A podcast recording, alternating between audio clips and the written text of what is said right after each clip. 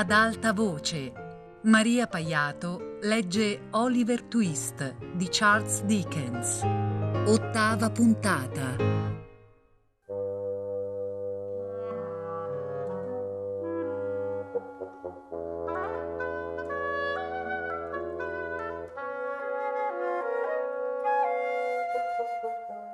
Nella buia saletta di una taverna d'infimo ordine, che si trovava nella zona più sudicia di Little Saffron Hill, una tenebrosa tana dove la lampada a gas rimaneva accesa tutto il giorno durante l'inverno e dove, durante l'estate, non splendeva mai un solo raggio di sole.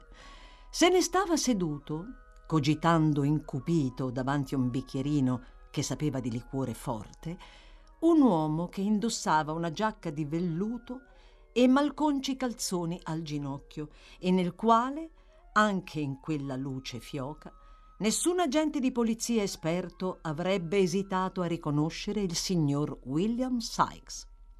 Ai piedi di lui si trovava sdraiato un cane di pelo bianco, dagli occhi rossi. Il cane ora ammiccava al suo padrone con tutti e due gli occhi contemporaneamente, ora si leccava un lungo e fresco taglio di lato alla bocca, che sembrava essere il risultato di qualche zuffa recente. Perché diavolo sei venuto? domandò Sykes con un gesto minaccioso a Fagin, comparso improvvisamente sulla soglia. Abbiamo. abbiamo un comune interesse, Bill. Un comune interesse, rispose Fagin. Mm, fece Sykes, come se, a parer suo, il più interessato fosse l'ebreo e non lui. Bene, che cos'hai da dirmi? Tutto è stato posto al sicuro facendolo passare per il crogiuolo, rispose Fagin. E questa è la tua parte. È assai più di quanto sarebbe dovuta essere, mio caro, ma siccome so già che sarai tu qualche altra volta a rendermi un favore e piantala di contar fandonie. Lo interruppe il ladro spazientito. Dov'è il malloppo? Dammelo. Sì, sì, Bill, lasciami nel tempo, lasciami nel tempo, rispose conciliante l'ebreo. Eccolo qui, è tutto in regola.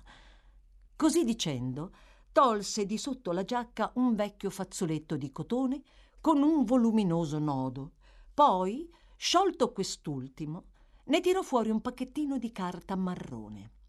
Sykes, strappatoglielo di mano, si affrettò ad aprirlo, poi si accinse a contare le monete d'oro che conteneva. È tutto qui? domandò. Sì, rispose l'ebreo. Non hai aperto il pacchetto e inghiottito una o due sovrane mentre stavi venendo qui, per caso? domandò Sykes sospettosamente. E non assumere quell'aria offesa. Lo hai già fatto parecchie volte. Fatti intinnare il metallo. Queste parole, dette in gergo, gli ordinavano di suonare il campanello. Al suono del campanello accorse un altro ebreo più giovane di Fagin, ma quasi altrettanto brutto e repellente nell'aspetto. Bill Sykes si limitò ad additare la caraffa vuota. L'ebreo, interpretando esattamente il gesto, la prese per andare a riempirla, ma non senza prima aver scambiato uno sguardo significativo con Fagin. C'è qualcuno qui, Barney? Domandò Fagin, parlando, ora che Sykes lo guardava, senza alzare gli occhi dal pavimento. Nessuno tranne Miss Nancy, rispose Barney. Nancy! esclamò Sykes. Dov'è? Che possa restare cieco se non ammiro quella ragazza per quanto è in gamba. Sta gustando un piatto di manzo lesso al banco, rispose Barney. Mandala qui, disse Sykes, riempendosi il bicchiere. Mandala qui! Barney sbirciò pavidamente Fagin, come per chiedere la sua autorizzazione. Poi, siccome l'ebreo taceva e non alzava lo sguardo dal pavimento, uscì e poco dopo tornò accompagnando Nancy, la quale era al completo di cuffietta, grembiule, piccolo cestino e grossa chiave. Sei sulla pista, eh, Nancy? domandò Sykes, porgendole il bicchiere. Sì, infatti, Bill, rispose la ragazza dopo averlo vuotato. E anche alquanto stanca di esserlo. Il marmocchio è stato malato, costretto a letto e oh, Nancy cara, disse Fagin alzando gli occhi. Dopo una decina di minuti, Fagin venne preso da un improvviso accesso di tosse, al che Nancy si mise lo scialle e dichiarò che doveva andare. Sykes, essendosi ricordato che doveva percorrere per un certo tratto la sua stessa strada, manifestò l'intenzione di accompagnarla. Uscirono così insieme, seguiti a breve distanza dal cane che sgattaiolò fuori da un cortiletto non appena il suo padrone ebbe voltato l'angolo.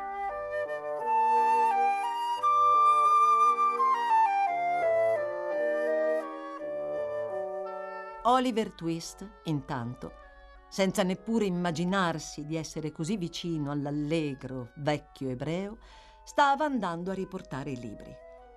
Una volta giunto a Clerkenwell, voltò per sbaglio in una strada parallela, che non era precisamente quella che avrebbe dovuto percorrere. Se ne accorse, però, soltanto dopo essere arrivato a metà ed essendo certo che lo portava nella stessa direzione, non ritenne fosse il caso di tornare indietro. Proseguì, pertanto, il più rapidamente possibile con i libri sotto il braccio. Camminava di buon passo, dicendosi in cuor suo che non sarebbe potuto essere più felice e più soddisfatto di così e che sarebbe stato disposto a dare qualunque cosa pur di poter rivedere il piccolo Dick, che forse, affamato e percosso, proprio in quello stesso momento stava piangendo amaramente. Quando trasalì udendo una ragazza gridare a voce altissima Oh, il mio caro fratellino! E aveva appena alzato gli occhi per scoprire che cosa stesse succedendo, quando venne bloccato da due braccia gettategli strettamente intorno al collo. No! gridò Oliver, dibattendosi. Lasciatemi! Chi siete? Perché mi state fermando? Per tutta risposta a questi interrogativi vi fu una sequela di alti lamenti da parte della ragazza che l'aveva abbracciato e che stringeva in una mano un cestino e nell'altra una chiave. Santo cielo! gridò. L'ho trovato! Oh, Oliver, Oliver, bambino cattivo, quanto mi hai fatto soffrire! Torna a casa, tesoro, torna a casa! Oh, l'ho trovato, grazie al cielo e a tutti i santi del paradiso, l'ho trovato! Dopo queste frasi del tutto incoerenti, la ragazza scoppiò di nuovo in lacrime e divenne talmente isterica che due donne sopraggiunte in quel momento domandarono al garzone di una macelleria dalla zazzera lucida perché unta con grasso di maiale, avvicinatosi a sua volta incuriosito, se non ritenesse opportuno correre a chiamare un medico, al che il garzone, che aveva tutta l'aria di essere alquanto pigro, se non proprio indolente, rispose di non ritenerlo affatto necessario. Oh, no, no, non importa, disse la ragazza afferrando la mano di Oliver. Ora sto meglio. Vieni subito a casa, bambino crudele. Su, vieni. Che cosa sta succedendo, signorina? domandò una delle due donne. Oh, signora, rispose con enfasi la ragazza, questo bambino è scappato di casa all'incirca un mese fa, abbandonando i suoi genitori, persone rispettabilissime che lavorano duramente tutto il giorno. È andato a mettersi con una banda di ladri e ha quasi spezzato il cuore di sua madre. Disgraziato! esclamò una delle due donne. Torna a casa, piccolo delinquente, disse l'altra. Non sono un delinquente, disse Oliver allarmatissimo. Non la conosco questa qui, non ho nessuna sorella e nemmeno il padre e la madre. Sono orfano, abito a Pentonville. Ma sentitelo quanto è sfacciato! urlò la ragazza. Oh, ma è Nancy! esclamò Oliver, vedendola in viso per la prima volta, e balzò indietro, in preda a un immenso stupore. Avete sentito? Mi conosce! urlò la ragazza rivolgendosi ai presenti. Non può non riconoscermi. Fatelo tornare a casa, brava gente, altrimenti farà morire di dolore sua madre e suo padre e spezzerà il cuore a me. Che diavolo sta succedendo? domandò un uomo, balzando fuori da una birreria, seguito alle calcagna da un cane bianco. Oh, il piccolo Oliver! Torna a casa dalla tua povera madre, cucciolo crudele, torna a casa immediatamente!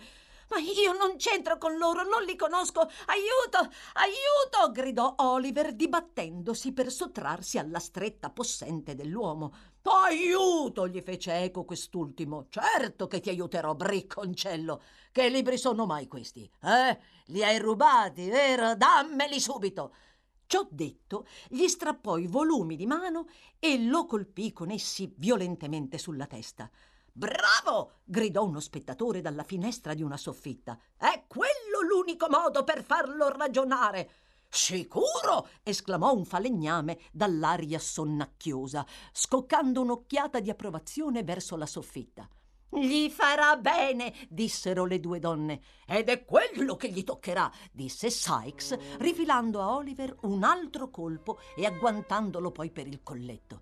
Vieni con me, piccolo mascalzone.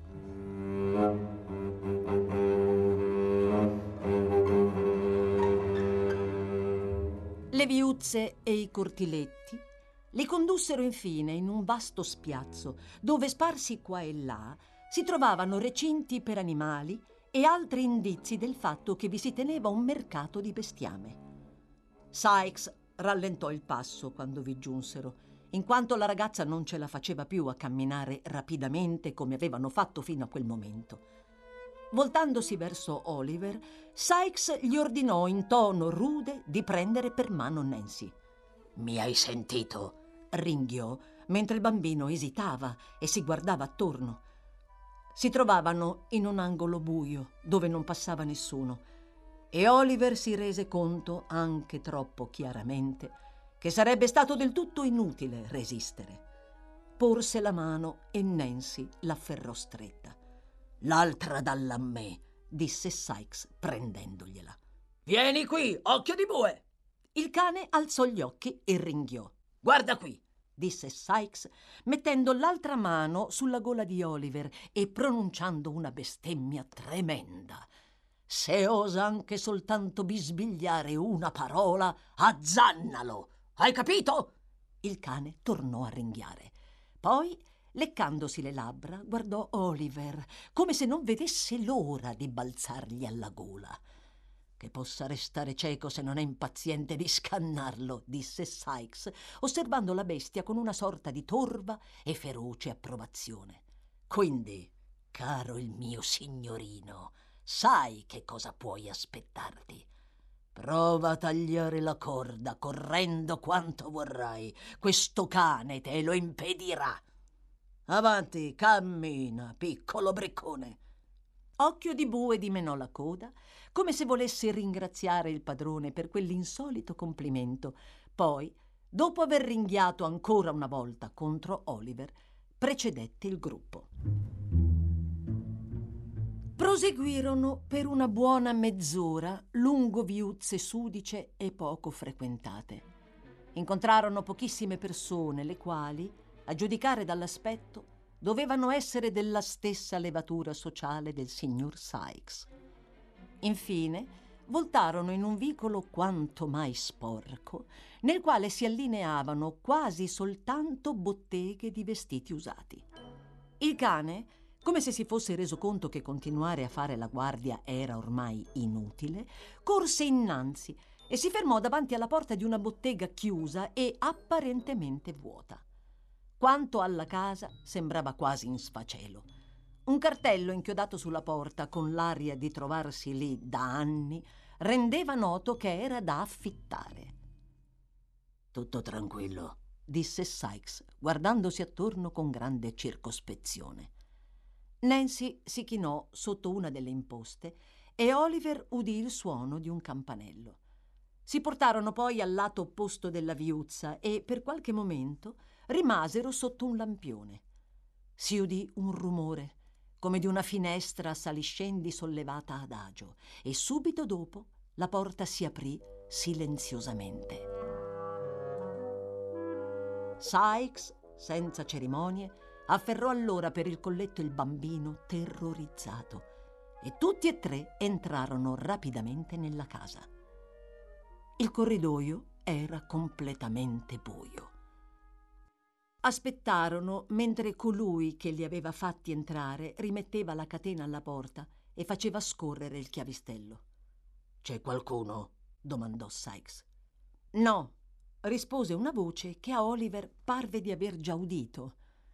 Vediamo di avere un po' di luce, disse Sykes, altrimenti ci romperemo l'osso del collo o calpesteremo il cane. In tal caso, attenti alle gambe. Restate qui un momento, vado a prendere una candela, disse la voce. I passi di colui che aveva parlato vennero uditi allontanarsi. Poi, dopo un minuto, apparve la sagoma di Jack Dawkins, altrimenti detto il furbacchione. Reggeva nella mano destra una candela di sego conficcata nella fenditura di un bastone. Il giovane gentiluomo diede a vedere soltanto con un sorriso divertito di aver riconosciuto Oliver. Poi, girando sui tacchi, fece cenno ai visitatori di seguirlo giù per una rampa di scale. Attraversarono una cucina deserta, poi, quando venne aperta la porta di una stanza bassa, che sapeva di terra e che sembrava essere stata ricavata da un cortiletto, furono accolti da uno scoppio di risa. Oh, questa è bella! Questa è bella! esclamò il signorino Charlie Bates, dai cui polmoni era scaturita la risata. Eccolo lì! Oh, oh, oh. Reggetemi, eccolo lì! Oh, Fagin, guardalo, guardalo, Fagin! Non resisto, la cosa è tanto spassosa che non resisto! Qualcuno mi sorregga! Nel frattempo il furbacchione, che era di indole alquanto malinconica e assai di rado si lasciava prendere dall'allegria quando non ne andavano di mezzo gli affari, stava frugando meticolosamente le tasche di Oliver. Guarda i panni che ha indosso, Fagin! esclamò Charlie, accostando a tal punto la fiammella della candela alla giacchetta nuova da correre il rischio di incendiarla. Guarda che roba! stoffa superfina e che taglio elegante. Oh, occhi miei, cosa veda? E questi libri poi, proprio un gentiluomo in tutto e per tutto, Fagin. Felicissimo di vederti con un così bell'aspetto, mio caro, disse l'ebreo, inchinandosi con farsesca umiltà. Il furbacchione ti darà subito un altro vestito, mio caro, per timore che tu possa sciupare quello della festa. Perché non ci hai scritto, caruccio, dicendoci che saresti venuto? Avremmo avuto il tempo per prepararti qualcosa di caldo per la cena. A queste parole il signorino Bates scoppiò di nuovo a ridere, così fragorosamente che lo stesso Fagin ridacchiò e persino il furbacchione sorrise. Ma siccome quest'ultimo estrasse la banconota da cinque sterline proprio in quel momento, rimane dubbio se a destare la sua allegria fosse stata invece quella scoperta. Ehi là! Che cos'hai lì? domandò Sykes, balzando avanti mentre l'ebreo si impadroniva della banconota. Quella è mia, Fagin! No, no, mio caro, disse l'ebreo. Spetta a me, Bill, a me! Tu puoi prenderti i libri. Appartengono a quel vecchio signore, disse Oliver, torcendosi le mani. A quel signore buono, generoso e gentile che mi ha accolto in casa sua e mi ha fatto curare mentre avevo la febbre alta ed ero quasi moribondo. Oh, vi prego, restituiteglieli, restituitegli i libri e il denaro. Tenetemi pure per tutta la vita, ma vi prego, vi prego, rimandategli i libri e i soldi. Crederà che li abbia rubati io. La vecchia signora, tutti loro che sono stati così buoni con me, crederanno che li abbia rubati. Oh, abbiate pietà di me e restituite tutto.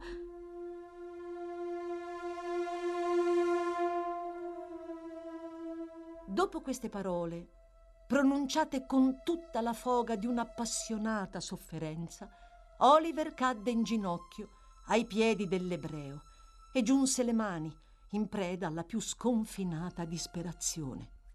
Il ragazzetto non ha torto, mormorò Fagin, guardandosi attorno furtivamente e corrugando le ispide sopracciglia.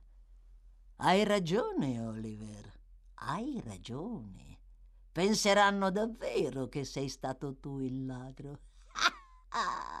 ridacchiò l'ebreo stropicciandosi le mani. Non sarebbe potuta andar meglio nemmeno se fosse dipeso da noi. Certo che non sarebbe potuta andar meglio, approvò Sykes. Io me ne sono reso conto non appena l'ho veduto nella Clerkenwell con i libri sotto braccio. No, non poteva andar meglio. È gente dal cuore tenero che intona i salmi in chiesa, altrimenti non lo avrebbero accolto. E nemmeno lo cercheranno, temendo di doverlo poi denunciare e farlo finire in prigione. No, tenere qui il marmocchio non sarà pericoloso. Lo sguardo di Oliver era passato dall'uno all'altro durante questo dialogo come se egli fosse stato troppo smarrito e non riuscisse a rendersi conto quasi di quanto era accaduto. Ma non appena Bill Sykes fu pervenuto a questa conclusione, il bambino, all'improvviso, spiccò un balzo e corse fuori dalla stanza lanciando grida di aiuto che echeggiarono fino al tetto della vecchia e vuota casa.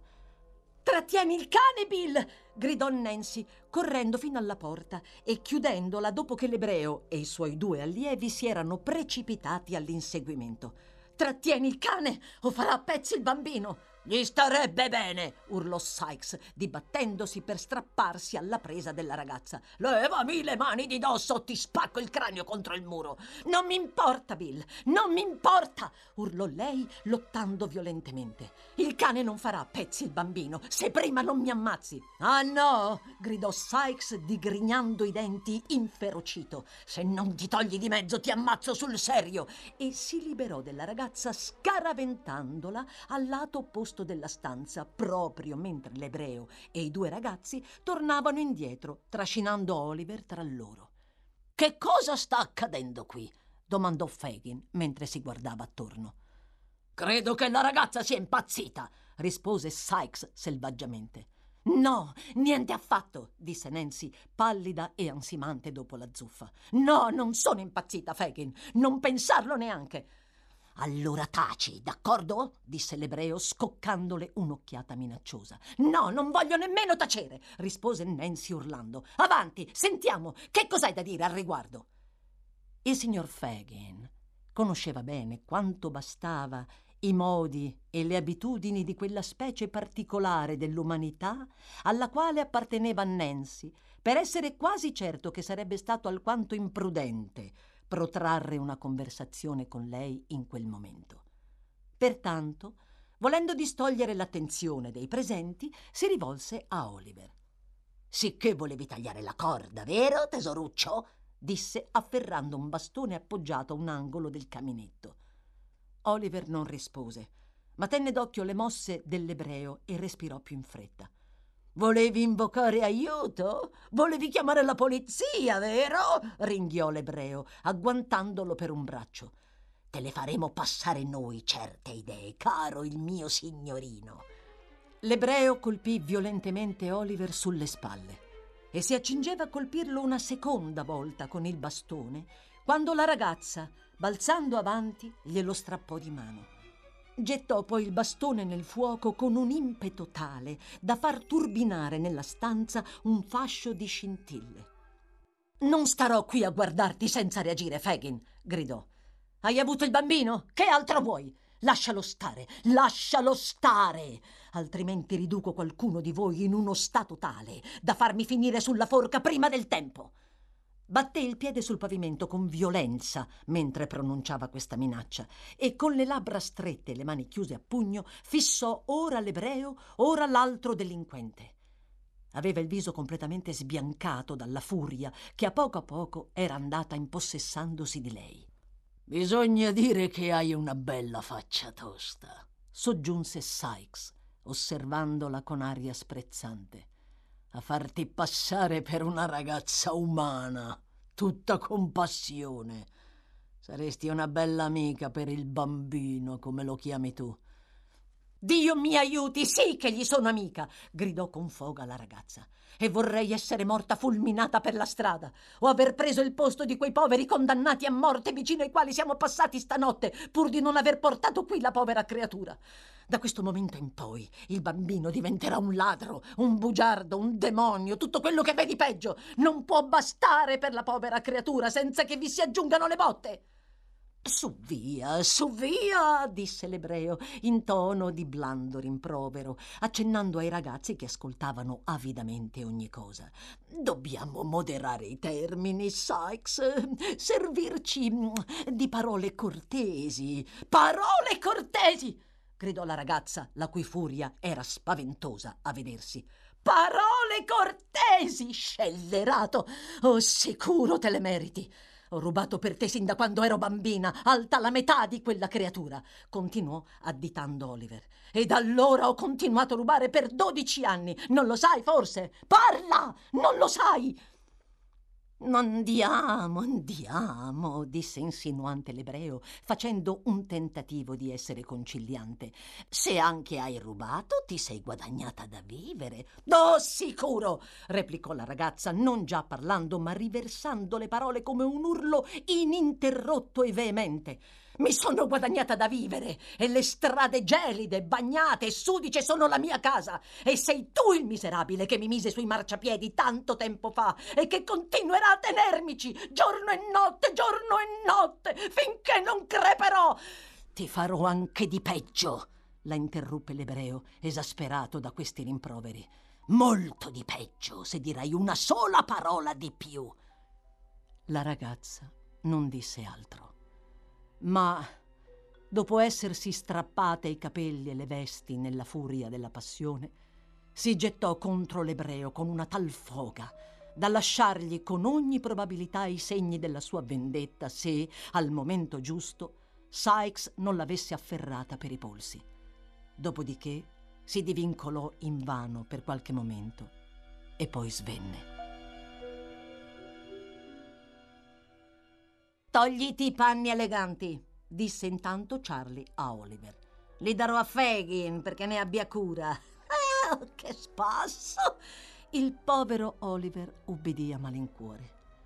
Il signorino Bates, postosi sotto il braccio il vestito nuovo arrotolato, uscì lasciando al buio Oliver e chiudendosi a chiave la porta alle spalle. Le risate di Charlie e la voce della signorina Betsy opportunamente sopraggiunta per spruzzare acqua sulla sua amica e per farla rinvenire con altri rimedi che le donne conoscono, avrebbero potuto tener deste numerose persone in circostanze più liete di quelle nelle quali si trovava Oliver. Ma il bambino era disperato e sfinito e ben presto si addormentò profondamente.